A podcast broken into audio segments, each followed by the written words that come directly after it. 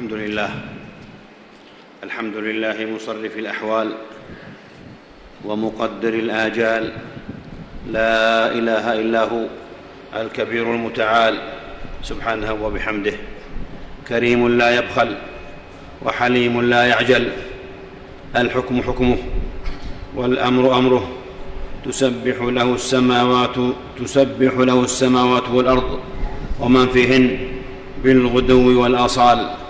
وأشهد أن لا إله إلا الله وحده لا شريك له المتفرد بالكمال والجمال والجلال وأشهد أن سيدنا ونبينا محمدا عبد الله ورسوله عظيم المقام شريف الخصال صلى الله وسلم وبارك عليه وعلى آله الطيبين الطاهرين وأصحابه الغر الميامين خير صحب وأكرم آل والتابعين ومن تبعهم بإحسان إلى يوم المآل. وسلم تسليما كثيرا. أما بعد فأوصيكم أيها الناس ونفسي بتقوى الله. فاتقوا الله رحمكم الله فربكم يزيد من شكره ويذكر من ذكره ولا يخيب من قصده يجزي بالإحسان إحسانا وبالسيئات عفوا وغفرانا. أصلحوا ما مضى بالندم وأصلحوا ما حضر بحسن العمل. وأصلحوا ما أمامكم بصادق الرجاء وعظيم الأمل. فرحم الله عبدا. إذا نظر اعتبر وإذا سكت تفكر وإذا ابتلي استرجع وصبر وإذا علم تواضع وإذا عمل أحكم وإذا سئل بذل يعمل بالتنزيل ويحذر التسويف والتعليل. يوفون بالنذر.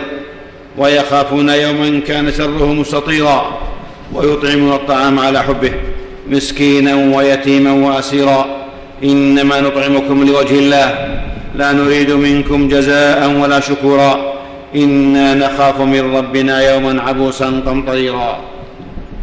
أيها المسلمون الليالي والأيام والفصول والأعوام أيام الله وسننه تتعاقب على أهل الدنيا فسبحان مصرف الشهور ومقلب الدهور له المشيئة النافذة والحكمة البالغة والعبرة الغالبة. القلب الحي والمؤمن اليقظ يعتبر بما يراه من أيام الله وآياته في كونه وخلقه. يقلب الله الليل والنهار إن في ذلك لعبرة لأولي الأبصار وهو الذي جعل الليل والنهار خلفه.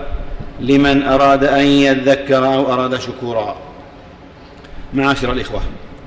لقد كان من تعاليم دين لقد كان من تعاليم ديننا وحكمه ومما حفظ من نهج السلف الصالح الربط بين أحوال الدنيا وتقلباتها وتصرف أيامها وبين أحوال الآخرة وعواقب الأعمال تذكرة وعبرة واستعدادا.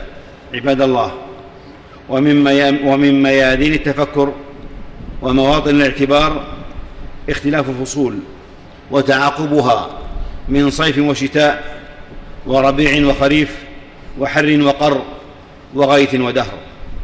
وهذه وقفات اعتبار وتذاكر مع فصل الشتاء في ليله ونهاره وبرده وأمطاره.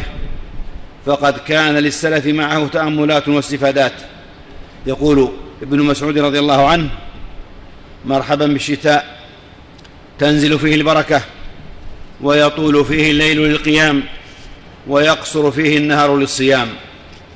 وعن الحسن رحمه الله قال نعم زمان المؤمن الشتاء ليله طويل يقومه ونهاره قصير يصومه.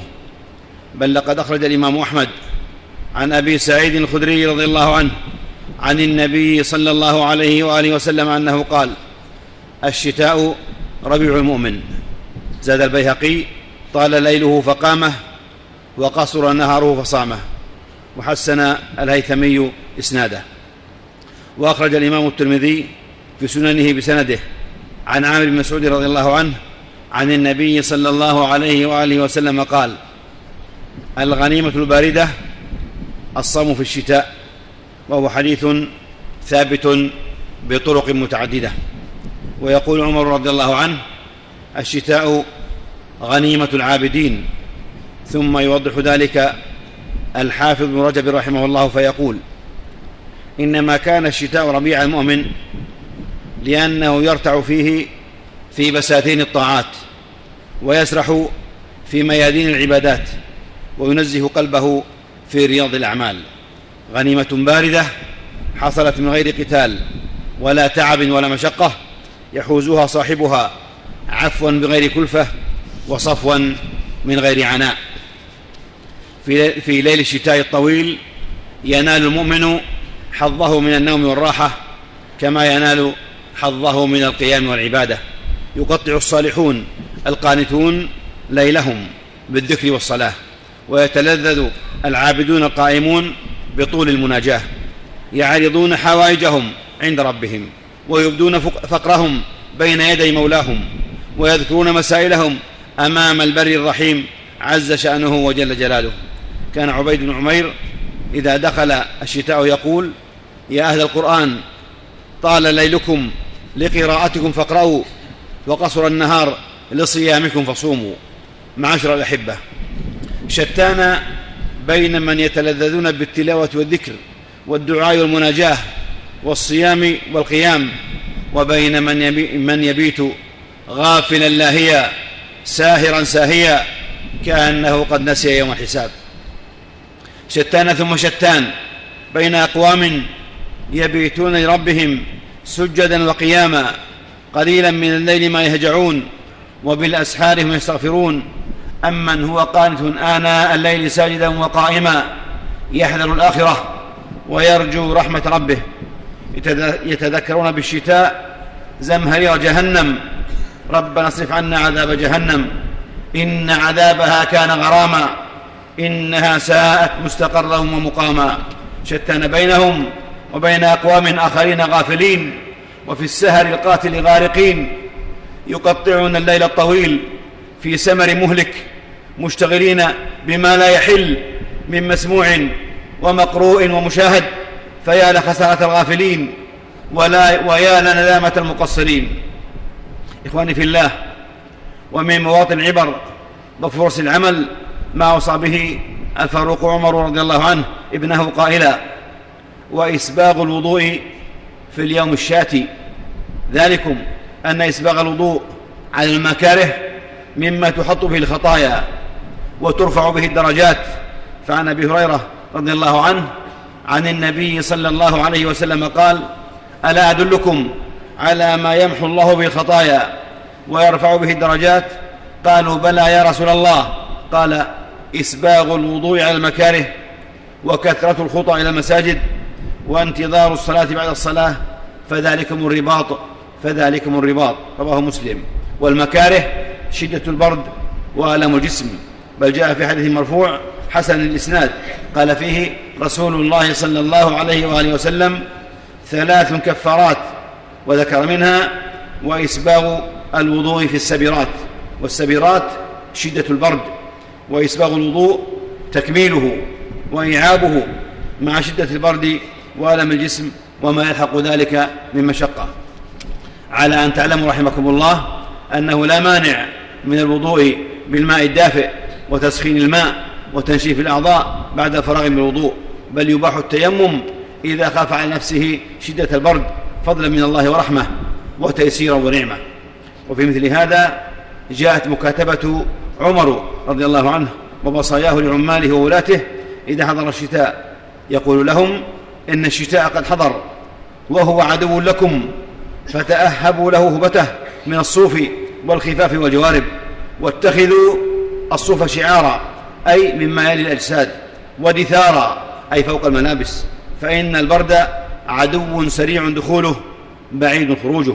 بل لقد امتن الله على عباده بما يسر من وسائل الاستدفاء باللباس وغيره. فقال عز شأنه والأنعام خلقها لكم فيها دفء ومنافع ومنها تأكلون.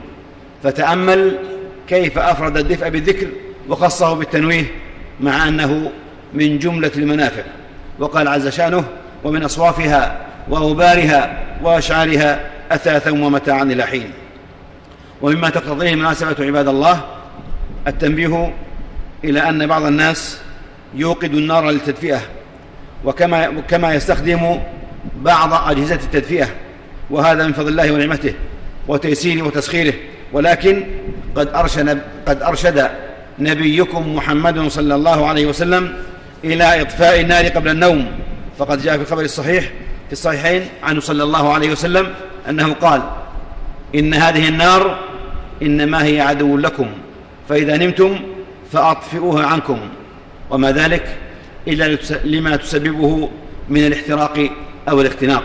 عباد الله ومن مواطن الاعتبار والادكار ما كان يذكر به نبينا صلى الله عليه وسلم أصحابه حين يشتد الحر أو يشتد البرد. ففي الصحيحين من حديث أبي هريرة رضي الله عنه أن النبي صلى الله عليه وآله وسلم قال قالت النار ربي أكل بعضي بعضا فأذن لي أتنفس. فأذن لها, فأذن لها بنفسين نفس الشتاء ونفس الصيف. قال صلى الله عليه وسلم فما وجدتم من مرد أو زمهرير من نفس جهنم. وما وجدتم من حر أو حرور من نفس جهنم. فشدة برد الدنيا رحمكم الله. شدة برد الدنيا يذكر بزمهرير جهنم مما يوجب الخوف والحذر والاستعداد. يقول عز شأنه في نعيمه الجنة متكئين فيها على الأرائك لا يرون فيها شمسا ولا زمهريرا. قال قتادة علم الله أن شدة الحر تؤذي وشدة البرد تؤذي. فوقاهم الله أذاهما جميعا. فيدفعهم هذا إلى النصب والتهجد فكل ما في الدنيا يذكرهم بالآخرة. وقال في أهل النار هذا فليذوقوه حميم وغساق. وقال عز شأنه لا يذوقون فيها بردا ولا شرابا إلا حميم وغساقا. والحميم شدة الحر والغساق شدة البرد. أعاذنا الله وإياكم من ذلك كله. وبعد رحمكم الله فقد جعل الله لكم من دنياكم عبرا ومن تقلبات دهركم عظات وفكرا. فلا يكاد يمر بالعبد آية أو يقابله موقف إلا وفيه مناسبة لمحاسبة النفس وفرصة للمبادرة إلى الطاعة واستعداد ليوم الحساب. يا عبد الله الليل في الشتاء طويل فلا تقصره بمنامك. وأبواب الخير واسعة فخفف من آثامك.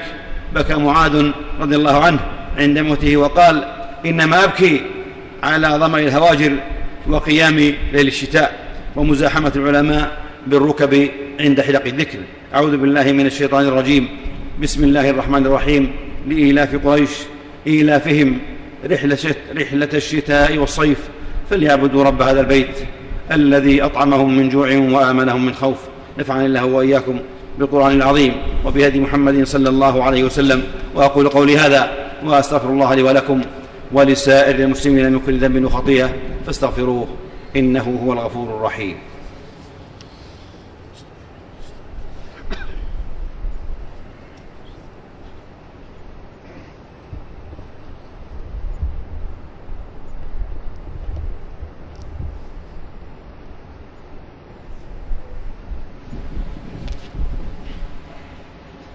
الحمد لله. الحمد لله ذي الجلال والإكرام. وأشكره وأثني عليه ذو الفضل والطول والإنعام. وأشهد أن لا إله إلا الله وحده لا شريك له الملك القدوس السلام. وأشهد أن سيدنا ونبينا محمدا عبد الله ورسوله خيرته من خلقه وأمينه على وحيه. أطلع الله شمس رسالته من دياجير ظلام صلى الله وسلم وبارك عليه وعلى آله السادة الكرام وأصحابه البررة الأعلام. والتابعين ومن تبعهم بإحسان. ما تعاقبت الليالي والأيام وسلم تسليما كثيرا مزيدا على الدوام. أما بعد فيا أيها المسلمون اذكروا ما أنعم الله به على أهل هذا الزمان من ألوان النعيم وصنوف المسخرات من المخترعات والمكتشفات من وثير اللباس واللحاف ووسائل التدفئة في المساكن والمراكب والأسواق وأصناف المآكل والمشارب. ففي شتائكم من مظاهر نعم الله وفضله وتيسيره وتسخيره ما ليس في من سبقكم. وإن من التفكر والتذكر ومواطن الاعتبار والمسابقة إلى الخيرات ما تستذكر له من الشداد المؤونة على إخوان لكم قريبين وبعيدين تزداد عليهم الكلفة بسبب الحاجة أكلا وشربا ولباسا ومسكنا وتدفئة.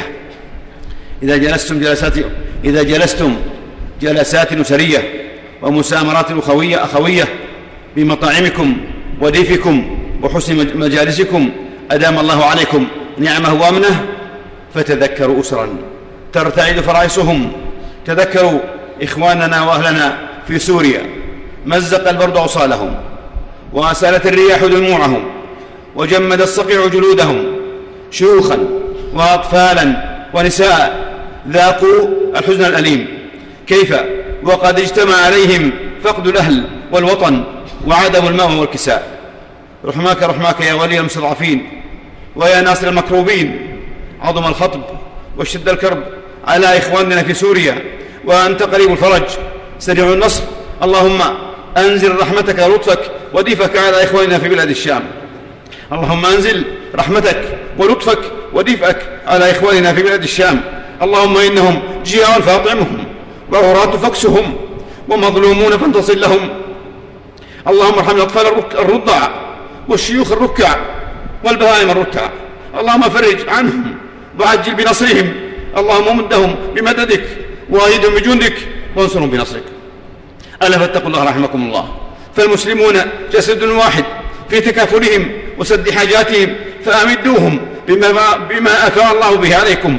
وأفاض من فضول أموالكم ومتاعكم وأثاثكم تفقدوا الأرامل والمساكين والمحاوج من حولكم. فمن كان في حاجة أخيه كان الله في حاجته. ومن فرج عن مسلم كربة فرج الله عنه كربة من كرب يوم القيامة. هذا وصلوا وسلموا على رحمة المهداة والنعمة المسداة نبيكم محمد رسول الله. فقد أمركم بذلك ربكم في محكم تنزيله. فقال وهو الصادق في قيله قولا كريما. إن الله وملائكته يصلون على النبي. يا أيها الذين آمنوا صلوا عليه وسلموا تسليما.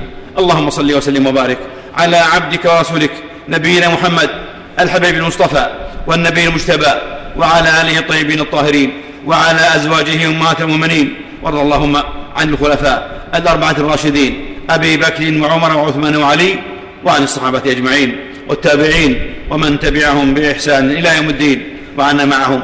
بعفوك وجودك وإحسانك يا أكرم الأكرمين. اللهم أعز الإسلام والمسلمين. اللهم أعز الإسلام والمسلمين. اللهم أعز الإسلام والمسلمين. وأذل الشرك والمشركين. واخذل الطغاة والملاحدة وسائر أعداء الملة والدين. اللهم آمنا في أوطاننا. وأصلح أئمتنا ولاة أمورنا. واجعل اللهم ولايتنا في من خافك واتقاك. واتبع رضاك يا رب العالمين. اللهم وفق إمامنا وولي أمرنا بتوفيقك. وأعزه بطاعتك. وأعل به كلمتك واجعله نصرة للإسلام والمسلمين وألبسه لباس الصحة والعافية ومد في عمره على طاعتك ووفقه ونائبيه وإخوانه وأعوانه لما تحب وترضى وخذ بنواصيهم للبر والتقوى. اللهم وفق ولا أمر المسلمين العمل بكتابك وبسنة نبيك محمد صلى الله عليه وسلم واجعلهم رحمة لعبادك المؤمنين واجمع اللهم كلمتهم على الحق والهدى يا رب العالمين. اللهم أصلح أحوال المسلمين. اللهم أصلح أحوال المسلمين في كل مكان. واحقن دماءهم وول عليهم خيارهم واجمع على الحق والهدى والسنة كلمتهم وانصرهم على عدوك وعدوهم. اللهم من أرادنا وأراد ديننا وديارنا وأمتنا وأمننا وولاة أمرنا وعلماءنا وأهل الفضل والصلاح والاحتساب منا ووحدتنا واجتماع كلمتنا بسوء اللهم فأشغل بنفسه اللهم فاشغله بنفسه واجعل كيده في نحره واجعل تدبيره تدبيرا عليه يا رب العالمين. اللهم وابرم لأمة الإسلام أمر رشد. يعز فيه أهل الطاعة ويهدى فيه المعصية ويؤمر فيه بالمعروف وينهى فيه عن المنكر إنك على كل شيء قدير. اللهم عليك باليهود الغاصبين المحتلين اللهم عليك باليهود الغاصبين المحتلين فإنهم يعجزونك. اللهم وانزل من بأسك الذي لا يرد عن القوم المجرمين. اللهم إنا ندعو بك في نحورهم ونعوذ بك من شرورهم. اللهم أنت الله لا إله إلا أنت. اللهم أنت الله لا إله إلا أنت. أنت الغني ونحن الفقراء. أنزل علينا الغيث. ولا تجعلنا من القانطين. اللهم أنت الله لا إله إلا أنت. أنت الغني ونحن الفقراء. أنزل علينا الغيث ولا تجعلنا من القانطين. اللهم أنت الله لا إله إلا أنت. أنت الغني ونحن الفقراء. أنزل علينا الغيث ولا تجعلنا من القانطين. اللهم أغثنا. اللهم أغثنا. اللهم أغثنا. اللهم إنا نستغفرك. إنك كنت غفارا. فأرسل السماء علينا مدرارا. واجعل ما أنزلته قوة على طاعتك. وبلاغا إلى حين اللهم إنا خلق من خلقك ليس بنا غنى عن سقياك. فلا تمنع عنا بذنوبنا فضلك. على الله توكلنا. ربنا لا تجعلنا فتنة للقوم الظالمين. اللهم وفقنا للتوبة والإنابة. وافتح لنا أبواب القبول والإجابة. اللهم تقبل طاعات طاعاتنا. ودعاءنا. واصلح أعمالنا. وكف عنا سيئاتنا. وتب علينا. واغفر لنا وارحمنا. يا أرحم الراحمين. ربنا ظلمنا أنفسنا. وإن لم تغفر لنا وترحمنا. لنكونن من الخاسرين. ربنا آتنا في الدنيا حسنة وفي الآخرة حسنة وقنا عذاب النار. عباد الله إن الله يأمر بالعدل والإحسان وإيتاء ذي القربى وينهى عن الفحشاء والمنكر والبغي. يعظكم لعلكم تذكرون. فاذكروا الله يذكركم واشكروه على نعمه يزدكم ولذكر الله أكبر. والله يعلم ما تصنعون.